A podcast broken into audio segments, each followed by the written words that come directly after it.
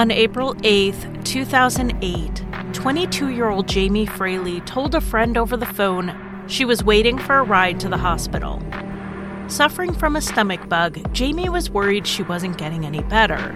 Jamie ended the call with, He's here. This was the last time Jamie was heard from. A person of interest quickly rose to the top of the list as being responsible for her disappearance. But nearly 12 years later, we still don't know what happened to Jamie Fraley. I'm Charlie, and this is Crime Lines.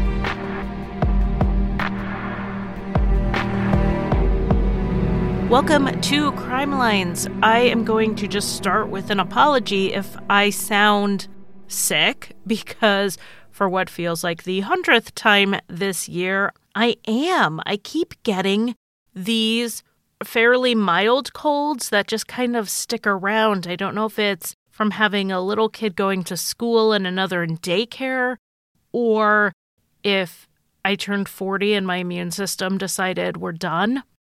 But man, I just keep getting these colds. And I mean, they're all very mild, but it's very frustrating when my job is to talk and to not sound sick. I also want to remind you guys that my live show with the Generation Why is coming up on January 24th. I cannot believe this is happening. Tickets go on sale on December 16th, so I'll keep reminding you so you don't forget. It'll also be on social media. It's here in Kansas City, and I really can't wait. After the show, there will be a meet and greet where everyone's pretty much going to line up to meet Aaron and Justin from Generation Why, and I'll stand around awkwardly. So if you come, definitely come say hi to me and make me feel slightly less awkward. With that out of the way, let's jump into tonight's case. This case has some twists, but what really struck me is how Jamie Fraley spent pretty much her entire life vulnerable to the world and when things were finally coming together for her, she disappeared. And when I say she was vulnerable to the world, I mean in nearly every way and from day one. When she was born in March 1986 in Gastonia, North Carolina, there were some very serious complications. Her mom, Kim, almost died, and so did Jamie. So I've had two babies who weren't breathing when they were born and they had to be kind of revived, pinked up a little bit. But Jamie needed to be completely resuscitated through CPR. After that, she was very frail. She had trouble gaining weight and she was in poor health. The doctors told her mom, Kim, to prepare to lose Jamie in infancy. She wasn't going to make it to her first birthday. Then she made it into toddlerhood, and the doctors told Kim to be prepared for Jamie not to make it much longer. But Jamie hung in there and she defied the odds. She grew into a compassionate little girl with a great sense of humor. But that doesn't mean she ever fully recovered. She had developmental delays and she continued to struggle to put on weight. As an adult, she only made it to four foot eight, and she weighed about 90 pounds, which makes her the size of an average 12 year old. Throughout her life, she would miss school due to various illnesses, and then as she got older, her anxiety started keeping her home. Jamie was a very social person, but she also dealt with anxiety in large groups, and it would often keep her home. And anxiety is very common for people with chronic health conditions since things are uncertain. But what we don't always talk about is how chronic illness can lead to social anxiety specifically. You hesitate to make plans because you don't want to be that friend who always flakes because you don't feel well. You push yourself to make the plans anyway, and you feel okay but then your brain starts going. What if you're out and pain hits or sudden fatigue? What if you ruin everyone's good time by getting sick in the middle of it? Especially when you're a teenager and you don't want to stand out as different or needy or attention seeking, you might think you need to mask the pain while everyone around you is having a great time. So, just the thought of that, that all in your brain, it can make someone anxious and lead them to stay home even when they're an otherwise social person.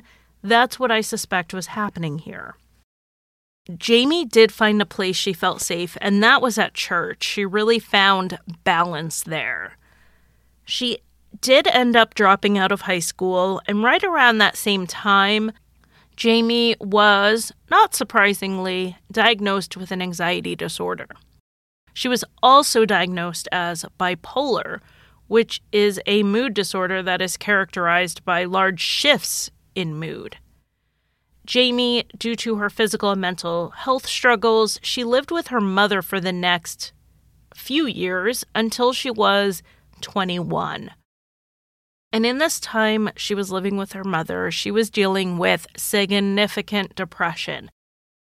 Part of that was, of course, due to her brain chemistry because she was inconsistently medicated. Due to the side effects of her psychiatric medications, Jamie would often go off of them completely. That's not uncommon. We've talked about it before, and it's something I'm sure some of you listening to me right now have struggled with. The medication that makes you better in some ways makes you feel worse in others. I'm not sure how much Jamie worked with her doctor to try to find other options, other dosages, but when you're depressed, the energy to go back and forth to the doctor every month for med checks, it can be overwhelming. But just if you're listening right now and you're in this spot, this is me encouraging you. Go back to your doctor, talk about your treatment options because you deserve to feel better. Back to Jamie. On top of her brain chemistry, she was also dealing with some situational issues here. She was watching her friends do what you do after high school. You go to college, you find a job, you move out, you just become more independent. But Jamie couldn't drive and she couldn't even work. She was on Social Security disability for all of her health issues, and she was just as dependent on her family as an adult as she was when she was a kid. And that was weighing on her very heavily. She managed to move out when she was 21, but she had a social worker who had some type of guardianship role in her life. Jamie was not managing her own finances, it all went through her support person. The same worker helped her with rides to and from doctor's appointments and largely checked up with her to make sure she was doing okay. She was buying food when she needed to, she was taking care of her personal needs, and so on. It sounds to me like this was a transitional program for young adults who just needed more guidance into adulthood. Not that Jamie was going to be in some type of assisted living situation for the rest of her life. This was just a bridge from her teen years to adulthood. So in 2006, at the age of 21, Jamie moved to the Copperfield apartment complex in Gastonia. She lived about an hour away from her mother. And this was a huge step for Jamie. I mean, being an hour away from her mother for the first time, but also having that independence of having her own place. And the next step on her path was to complete her education. She hadn't finished high school, so she enrolled in a GED prep class so she could take the equivalency exam. But she had bigger plans than just the GED. She had helped a friend through a struggle with substance abuse. And Jamie found that she not only had a knack for it and a compassion for people who were struggling with addiction, but that it was something she wanted to do more of. She wanted to become an addiction counselor. She began attending her church's sobriety support meetings so she could hear people's stories of addiction and what helped them, what didn't help them, and she could see the reality of addiction. All of this towards her goal of becoming an addiction counselor. Shortly after Jamie moved into her apartment. She had some type of altercation or argument with someone, and a man named Ricky Simmons Jr. stepped in to defend her. He was the son of the maintenance man at Jamie's complex. Being he was a junior, obviously the maintenance man's name was Ricky Simmons Sr., and he lived just two doors down from Jamie. This is going to get confusing really fast with these names, so I'm going to call the son JR, as he's often referred to as, and then I'll just call the dad by his last name, Simmons. So JR and Jamie met, and it was a whirlwind romance, with JR moving in pretty soon after. He was nine or 10 years older than her. He had a checkered past. He had arrests for drugs and theft, but Jamie believed he was committed to staying clean. She was very protective of him whenever her family would, you know, raise their eyebrows a little at the match. The speed at which they became serious was also a concern for some of Jamie's family. Some of them first learned she was dating JR when she called them to tell them she was dating him and they were going to get married. So it was the definition of a whirlwind romance. But things are coming together for Jamie. She has her apartment. She's working to learn how to negotiate the world as an independent adult. She's back in school. She's getting married. Everything is on the up. But JR had a little problem in that he had a larceny conviction, and in January of 2007, he was sent to prison for it, and he would go on to serve 15 months. Jamie decided to stand by him. She wrote him letters constantly, called him when she could, and the two planned to marry pretty much as soon as he got out. Over the next 14 months, Jamie lived alone in her apartment, writing letters and waiting on JR. She had an interest in true crime, which obviously stood out to me. She started social media pages about cases she was interested in. I'm pretty sure based on the dates that this would have been MySpace where she made these pages. One page was about JonBenét Ramsey, which was about a decade old case at that point. Another was for missing persons, but she was really focused on the case of Samantha Ray Mendez, who was a 15 year old from Gastonia. Samantha was staying at a youth shelter called With Friends. In May of 2005, she left the shelter and was reported missing. At the time, she was classified as an endangered runaway. They believed she left more or less of her own free will, but she was vulnerable as a 15 year old homeless girl on the streets. I fell down a little bit of a rabbit hole here to find out what happened to Samantha because it got stuck in my brain. And Samantha was located, though I'm not sure when. I found her in a public records search. She got a speeding ticket in 2017. So she's alive, she's well, she has a lead foot. But in reading about the case, from where Jamie would see it without this resolution, I can absolutely see why she was drawn to it. While JR was locked up, Jamie was becoming closer with JR's father, Simmons, and his girlfriend, Kim. Now, the girlfriend has the same name as Jamie's mother, which would also make things kind of confusing, but in the way the story unfolds, they don't really cross paths. It shouldn't be too confusing. So, Kim and Ricky Simmons Sr. had been dating since 2003. Simmons was working for Kim's family business when they met, and Kim was really taken by him, really swept off her feet. But she was married with children at the time. She left them to go be with him. Simmons was a longtime drug user, and very soon Kim felt dragged into that world. Jamie, being young, being a little idealistic, and wanting to be a substance abuse counselor, thought she could help them by befriending them, spending time with them, encouraging them to quit and find a life without drugs. The lives of these three people, Simmons, Kim, and Jamie became enmeshed pretty quickly.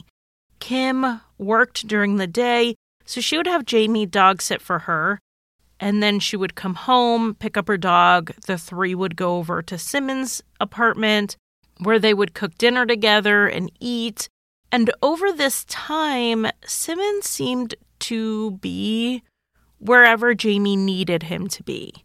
He was happy to give her rides places, he was happy to hang out with her, to keep her company. And Jamie saw this as getting to know her future father in law, and she accepted his attention as paternal. But those witnessing this from the outside did not see it that way. They thought Simmons was crossing a line. He would make sexual jokes to and about Jamie. He'd comment on her body, comment on what she was wearing, to the point it made others uncomfortable. And this idea of a father hitting on his son's young fiance is gross. And it reminds me of the Susan Powell case. But in this case, JR and his father did not have a father son relationship like in the Powell situation. They were more like buddies who actually didn't really like each other. Simmons had not been around when JR was growing up. He was a teenager when JR was born and in and out of jail for petty crimes for years until 1986 when he killed a woman. He strangled his ex girlfriend Donna Miller and was convicted of manslaughter. He was sentenced to 20 years, but only served seven. He was paroled in 1992. At this point, JR is already 17, 18 years old. So Simmons hadn't been around when he was a kid. By the time he gets out of prison, JR's practically an adult. So they don't have this father son bond. And then the in and out of prison continued with the next generation with JR, who was getting arrested for theft and drug charges. And now he was the one in prison. Simmons was out and he was keeping JR's girlfriend company.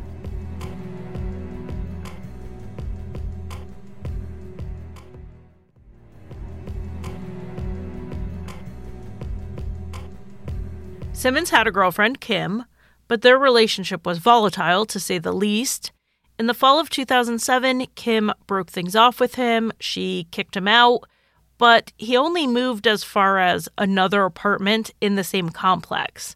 At some point, they reconciled, but Kim ended things for good in March 2008, and she moved out. She moved out of the apartment and she moved out of the complex. Kim said there were two things that ended the relationship. One, she wanted to get clean. Simmons was not in that place, and she knew she could not get and stay sober while in a relationship with someone who was using. The other reason was that they kept fighting, and one of the things they were fighting over was Simmons' attention to Jamie.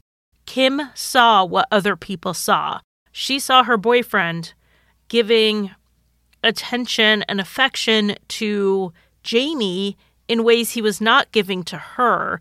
And that seemed wrong. It seemed creepy.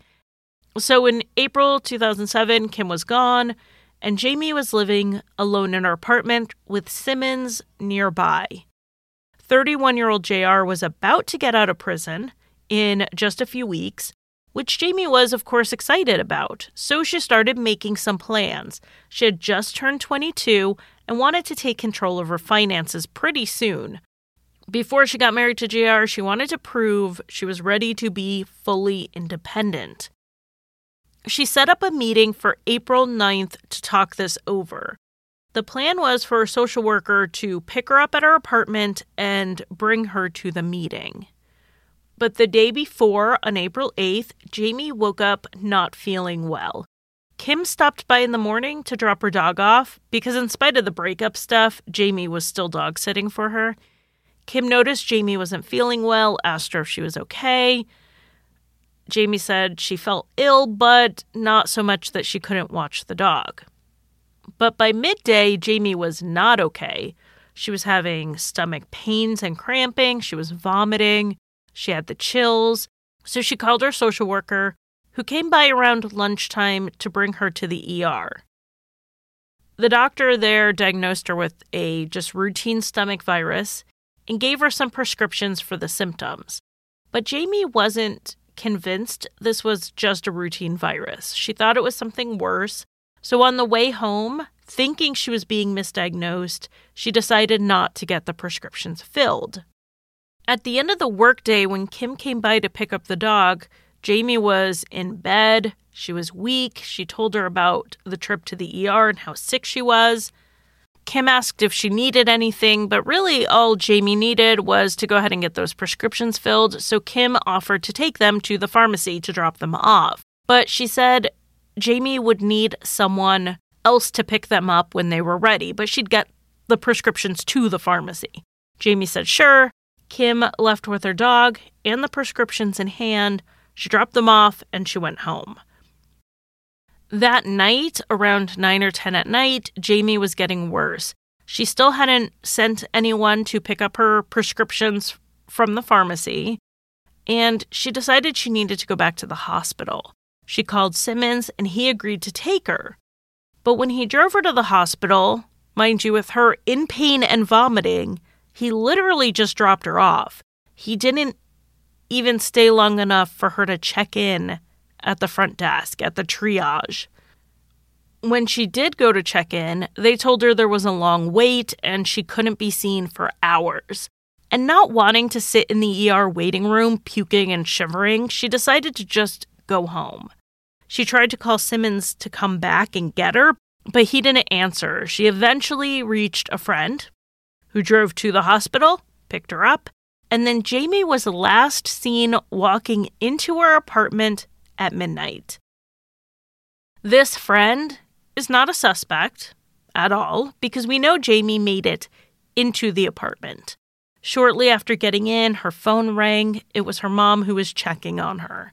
Jamie said she was still sick, but the wait at the ER was too long. She kind of filled her mom in on all that.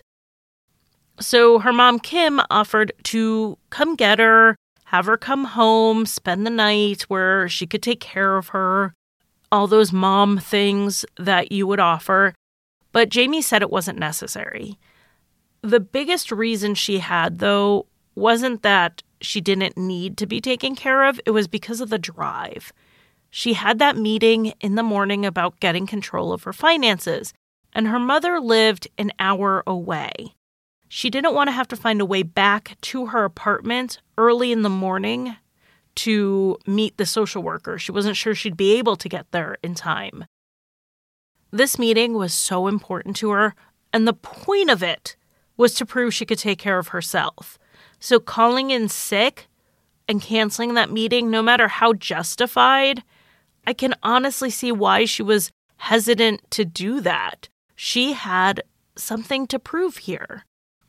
After hanging up with her mom, Jamie sent an email, then she talked to a friend on the phone, so we're talking somewhere around 1 or 1:30.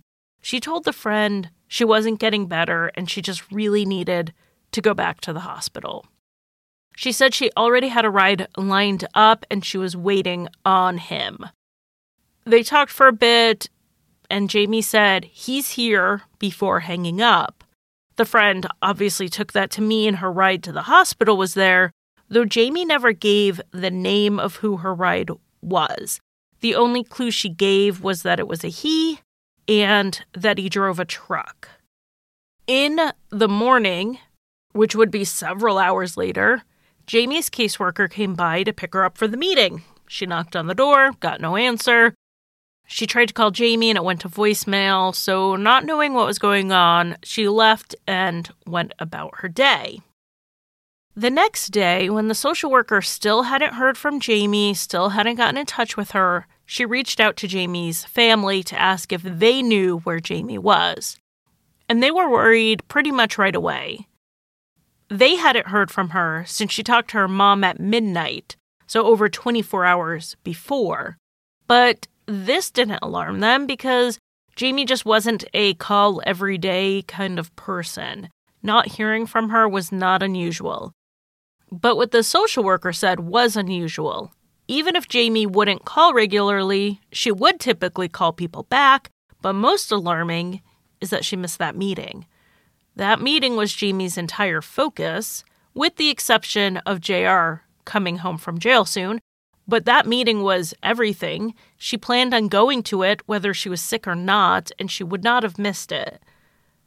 Kim's first thought was that Jamie took a turn while home alone and she was just too sick to call for help. It would take her an hour to get to Jamie's place, so in a mild panic, she called the local police to do a welfare check. When the police got to the apartment, her door was locked. No one answered when they knocked, so they used the landlord's key to get in. Jamie wasn't there.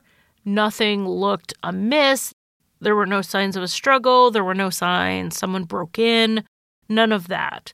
So the police called Kim back and told her all of this and said Jamie was likely just not home. But Kim and two relatives decided they wanted to see for themselves because it just wasn't making sense.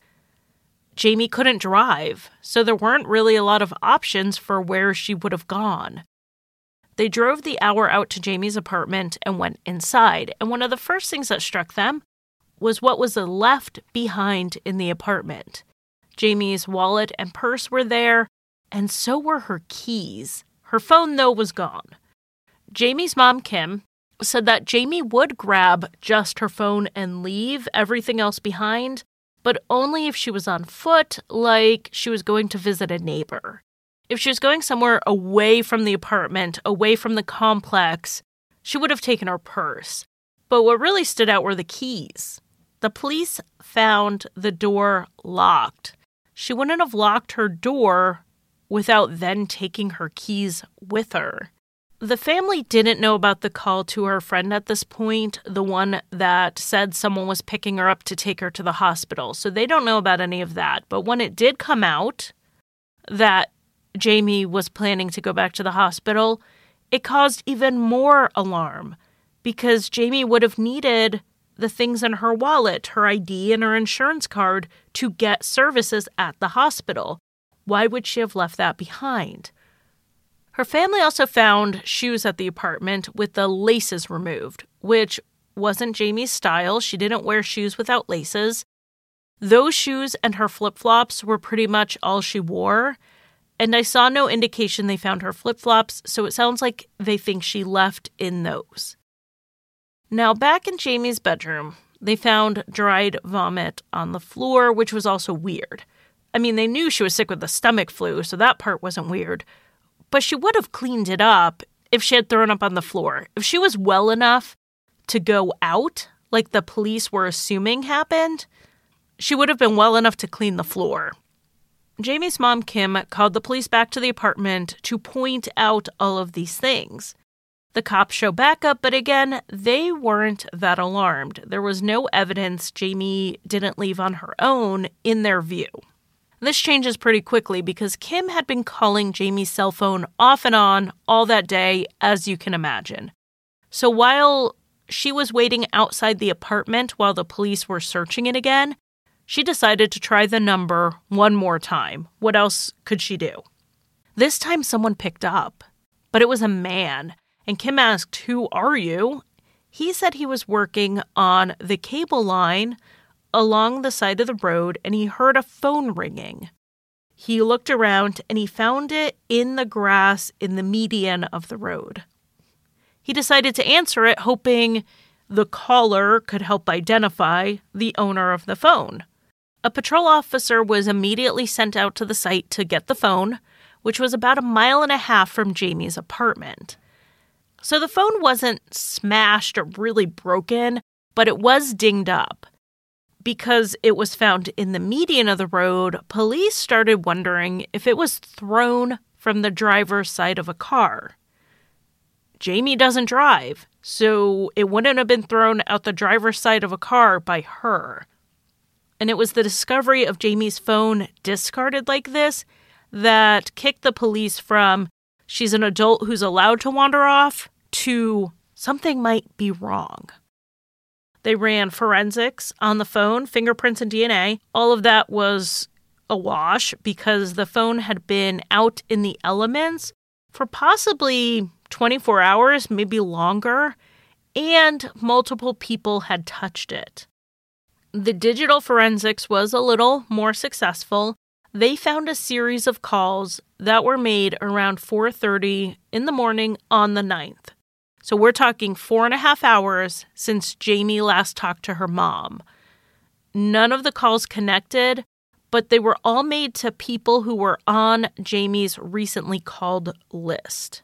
There are two theories I could come up with about these phone calls, and I want you guys to reach out, email, social media, whatever, and let me know what you think. Because here are my two.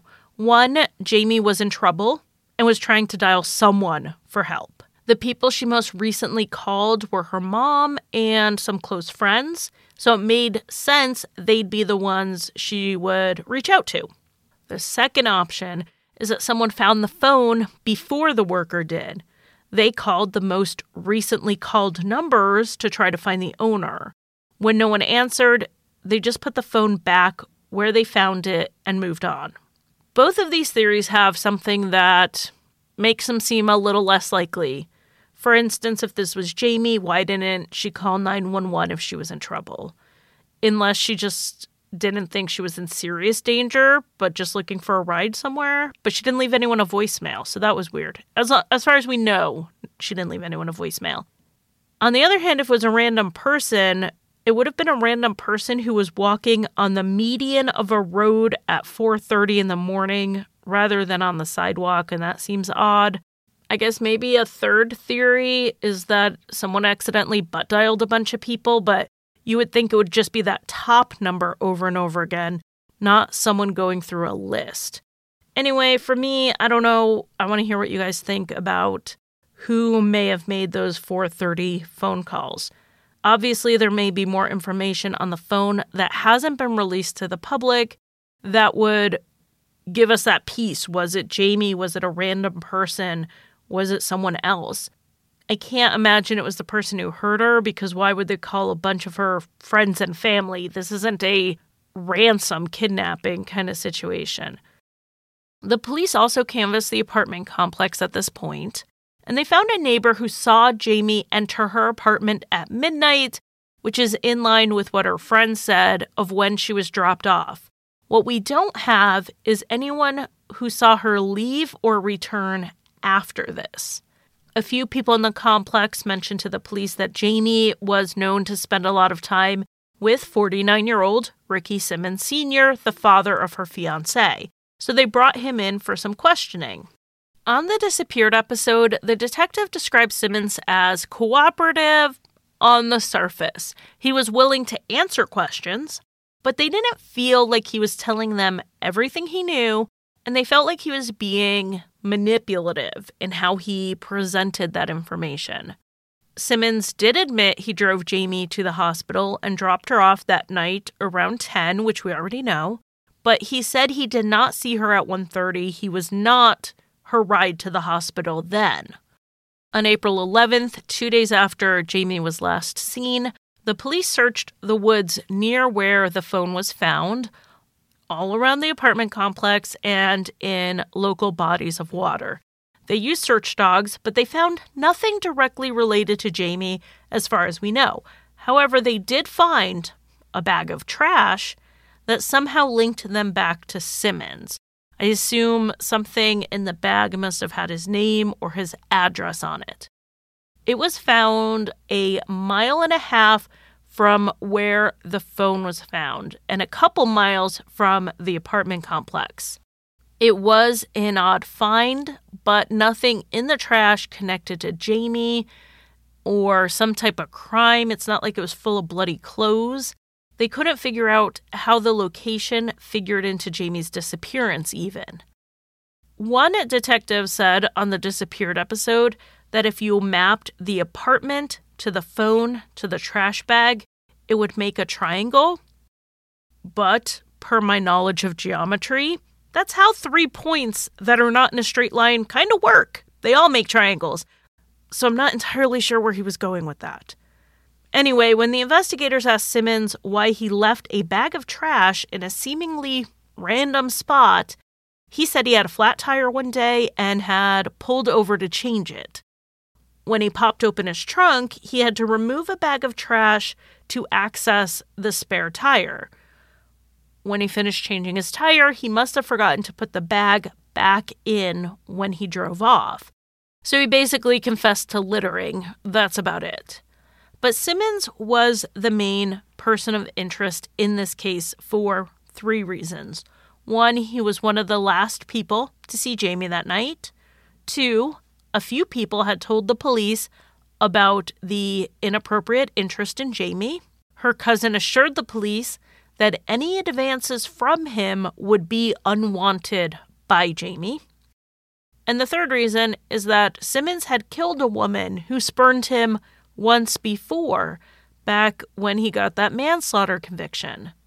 His son JR was on the side of those who thought his dad was involved in Jamie's disappearance. When JR got out of prison a few weeks after she went missing, he didn't go home to his dad because of this. He had nowhere else to go, though, so Jamie's mom, Kim, took him in. Jamie loved him, wouldn't want him on the streets, so Kim was prepared to help him for Jamie's sake, assuming he stayed clean. She said he left the house every single day to search for Jamie. About a month after Jamie's disappearance, so we're talking May, detectives got a warrant to track Simmons' vehicle.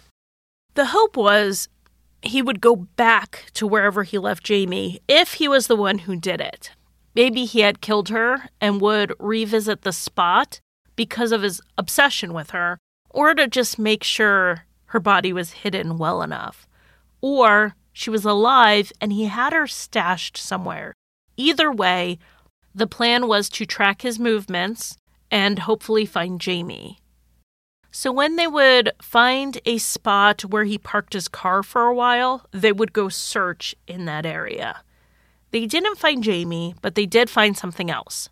All these various stops and all the places he drove made it really clear that he was stalking his ex girlfriend, Kim. They notified her and suggested she get a protective order, which is exactly what she did in late May 2008. Shortly after getting the order, Kim's car was broken into while it was in her driveway, and someone stole her purse out of it. She immediately suspected Simmons. There was also a window of her new home that was broken, and she assumed Simmons had tried to break in. Around the same time his ex girlfriend Kim was fearing for her safety, Simmons was making phone calls to other people who didn't exactly want to hear from him. He called Jamie's mom, Kim, and said something about how whoever had Jamie must just not want to give her back. It was just a weird comment in the context, and it didn't sit right with her. Then he called his son, JR. Simmons said he knew where Jamie was and got JR to agree to meet him. They met at Lowe's, which is a huge hardware store. He claimed he last saw Jamie in Kim, his ex girlfriend's, car, which JR knew was a lie. It sounded like Simmons was actually just trying to push suspicion off of himself and onto Kim, which what would her motivation be? She and Jamie were still friends. JR actually confronted him a bit on this. Kim had taken and passed a lie detector in the case, whereas Simmons had been asked to take one and refused. So JR asked him if he was willing to go in and take the polygraph. At this question, Simmons turned on his heel and left.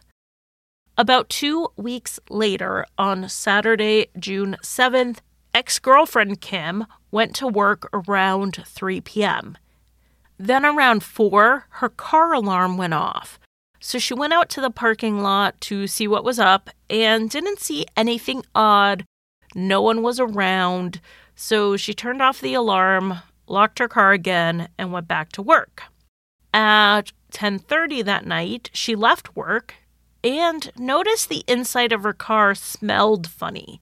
Not terribly, but more like that mildewy smell when you leave something wet or damp in your car.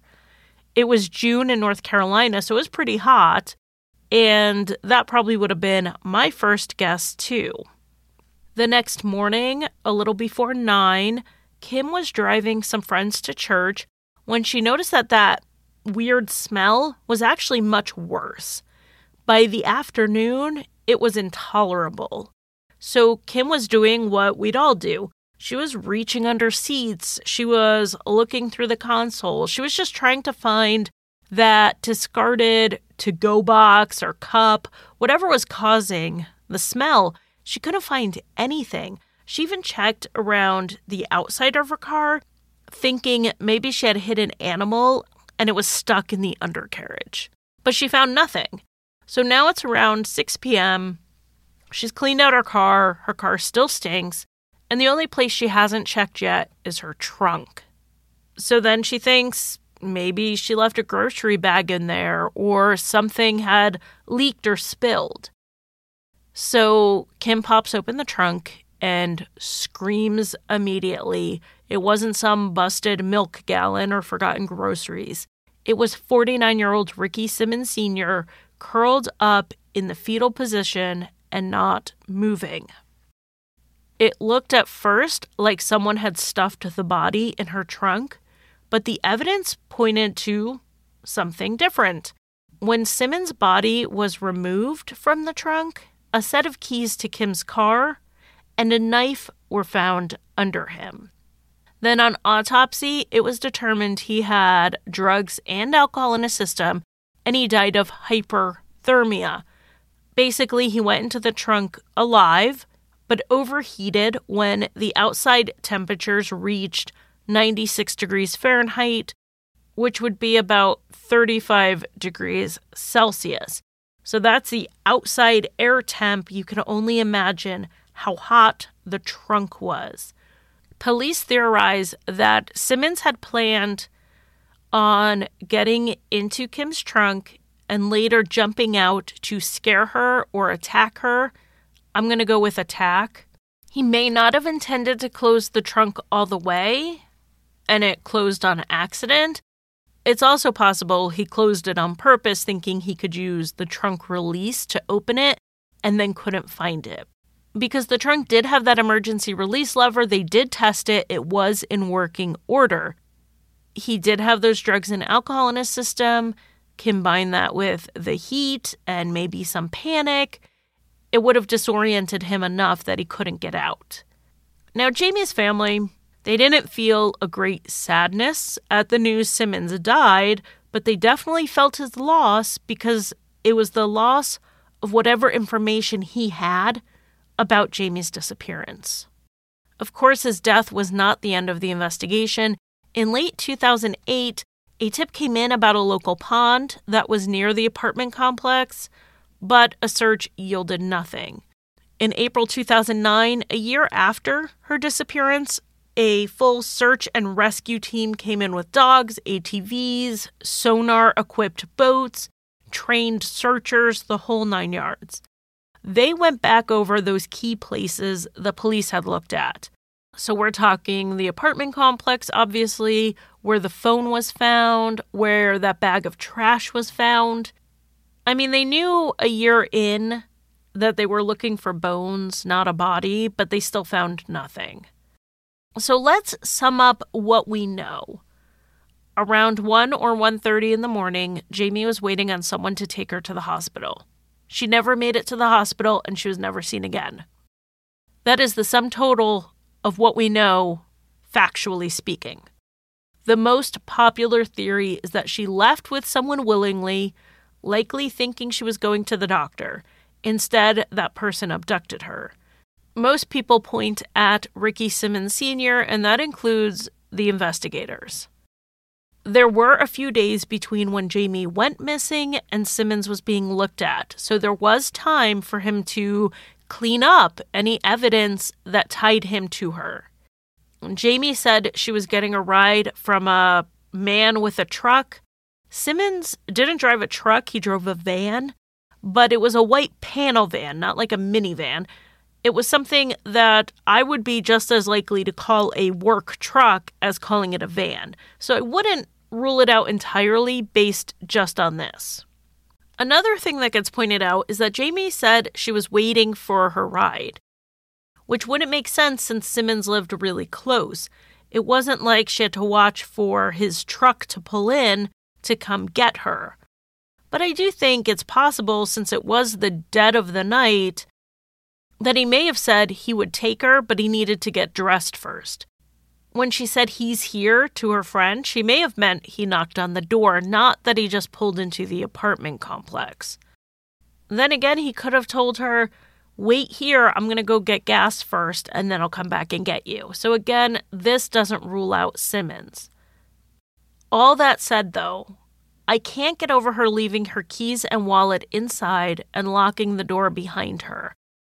This makes me think that she didn't leave her apartment thinking she was going to the hospital. So picture this scenario.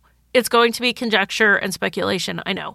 But someone who lives nearby knocks on the door, and Jamie says he's here and hangs up. She goes to the door, and the person says they can go to the hospital in a minute, but he needs Jamie to come to his apartment first. Maybe he says he can't find his keys and needs her to help look. So she puts her phone, which was in her hand, into her pocket, slips on her flip flops, and walks to the apartment. Or she gets this knock on the door. Before she can grab any of her stuff, when she opens the door, the person has a weapon and forces her to leave as is. Like I said, it's conjecture. I'm not saying it was Simmons, but I do think it was a neighbor, someone whose home she could get to easily.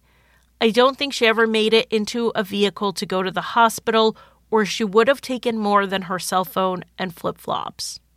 I do want to go back to those shoes that had the laces pulled out because it seems so odd, but it also doesn't make sense to be connected to any crime. Shoelaces take more time to pull out than I think someone would want to spend when I'm sure if they needed a string or a rope for some element of this crime, they could have found something that was quicker, like cutting the cord from the blinds. And if the shoelaces contained some type of evidence, why wouldn't the killer just take the whole shoe? An explanation I thought of was possibly she had thrown up on her shoes and she took the shoelaces out so she could clean her shoes. But from what it sounds like, they found the shoes, they never found the shoelaces. But we know that in all cases, solved or unsolved, there are parts that don't make sense. And I think these shoes are something that don't make sense. So Simmons makes the best suspect any way you slice it. He killed a woman before, his girlfriend had recently called things off and moved out.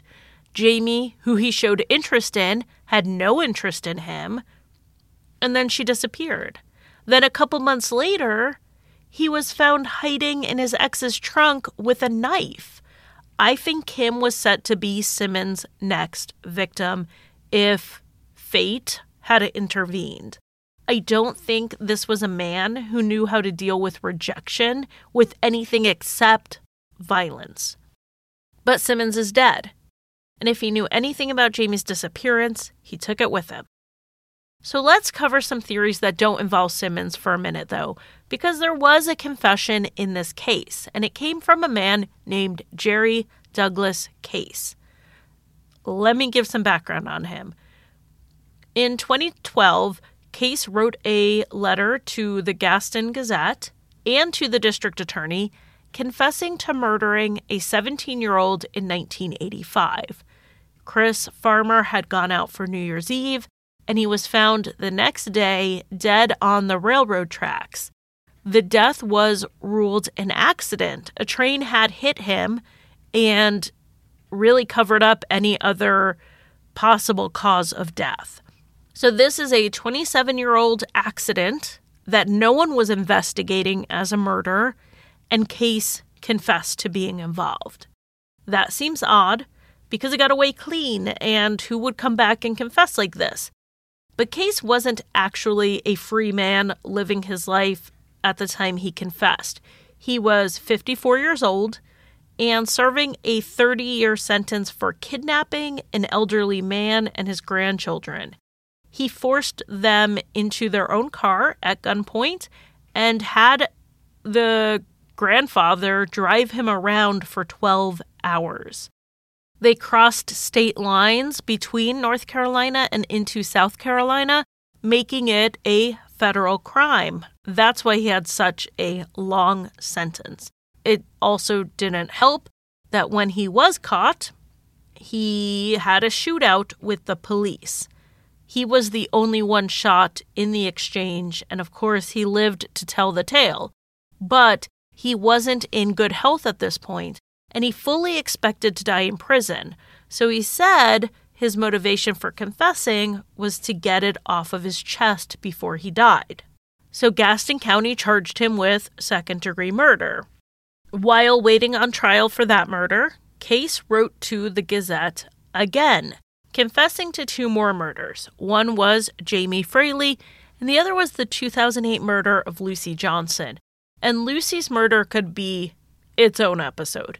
She was a 31 year old nurse with two children and another on the way.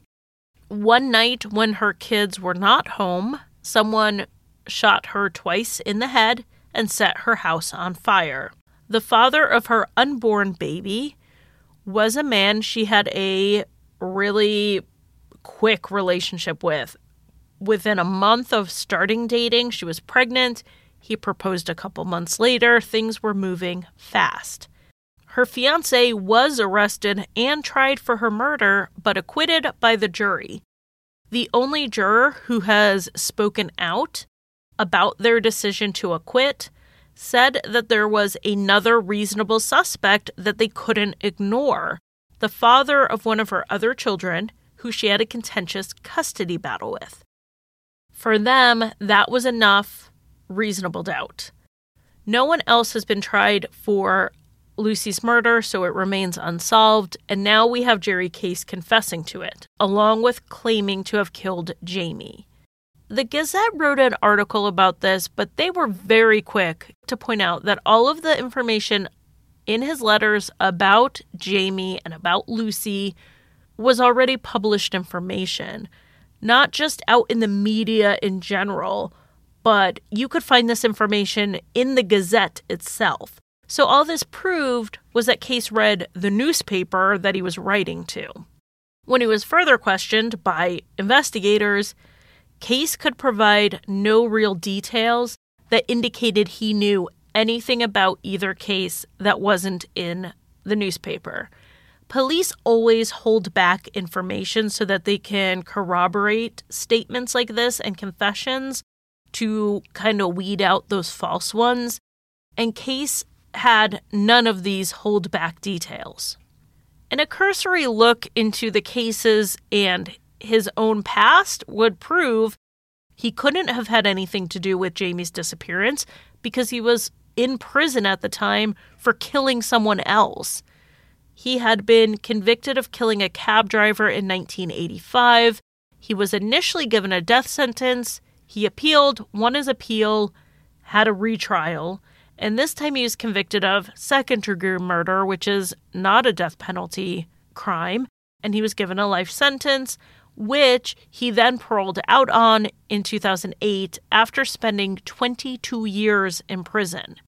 He was barely out when Lucy was murdered, but definitely still locked up when Jamie went missing. As for the Chris Farmer case, the first one he confessed to, Case was never tried for it. There's a story behind this as well. In 2015, Case claimed he only had four months left to live and wanted to have the case resolved before he died. He agreed to plead guilty, but his only condition was he wanted the death penalty. Now, the issue is that the death penalty wasn't on the table for a second degree murder charge. So he went back on the deal and pleaded not guilty. He was ready to go to trial on this. The DA at this point was done, done, done with Jerry Case. He said he wasn't going to spend the time and the money pursuing a trial against a man who was going to die in prison Anyway, he felt like Case was just dragging this out for entertainment. He was making false confessions. He was insisting on this trial. And all it was doing was passing away the time while he was in prison. Not interested in being a game Jerry Case was playing, the DA just sent him back to the federal prison to finish out his sentence. Now, Case, who claimed in 2015 that he had four months to live, died in federal prison in 2018, three years later. Back to Jamie, though. With any missing persons case, the she ran off theory is always talked about. Obviously, nobody believes that this was a case of her leaving to live a new life somewhere else. The theory here is that she was sick. She was possibly experiencing symptoms of either her anxiety disorder, bipolar disorder, or both, and she wandered off in a delusional state. And I definitely do not want to fall into the trap of she was bipolar, so she must have been manic, because bipolar disorder is not one thing. Some people never experience full mania no one has specified if she was diagnosed with bipolar 1 or bipolar 2, and no one seemed to indicate that they felt she was having some extreme swings at the time. Nobody said she was depressed, and nobody said she was manic. But if Jamie did wander off, those calls at 4:30 in the morning fit a little bit better because let's say she was disoriented and lost she had her phone, so she started calling the top numbers. Nobody answered because again, 4:30 in the morning. This would mean she's the one who dropped the phone in the median of the road. Because she couldn't drive, she would have been on foot. No one has come forward saying to have seen her early in the morning walking around, but again, it was early in the morning. I just honestly don't believe this. I don't think she wandered off in any state.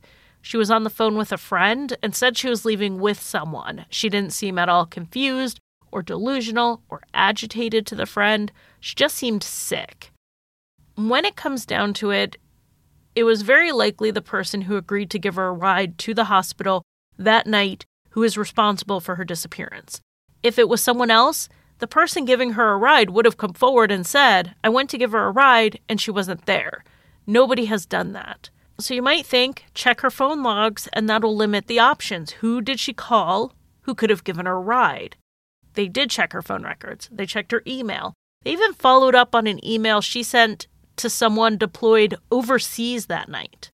So it is possible the police have narrowed down a list of persons of interest based on these phone and email records, and that's part of the holdback information. We don't know.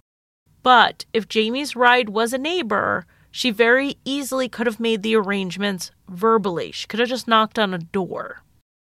The family has said that disappearance does not mean murder, and they do hold on hope that Jamie is alive somewhere. They have acknowledged the odds are against them, but unless her body's recovered, they don't have a reason to let go of that hope. In recent years, someone did send Kim a photo of a woman from a classified ad for escort services. This is a concern with sex trafficking, though most people trafficked are groomed into it, not necessarily kidnapped in the dead of the night. But this woman did look a lot like Jamie, and everyone who saw the picture agreed. But when police followed up on it, they were able to find the woman and confirm she was not Jamie. While that didn't pan out, it did give the family some assurances that people were still paying attention and they were still looking for Jamie.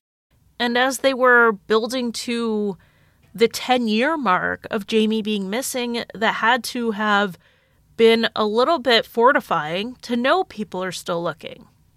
At the time of her disappearance, Jamie Fraley was 22 years old. She would be 33 years old today.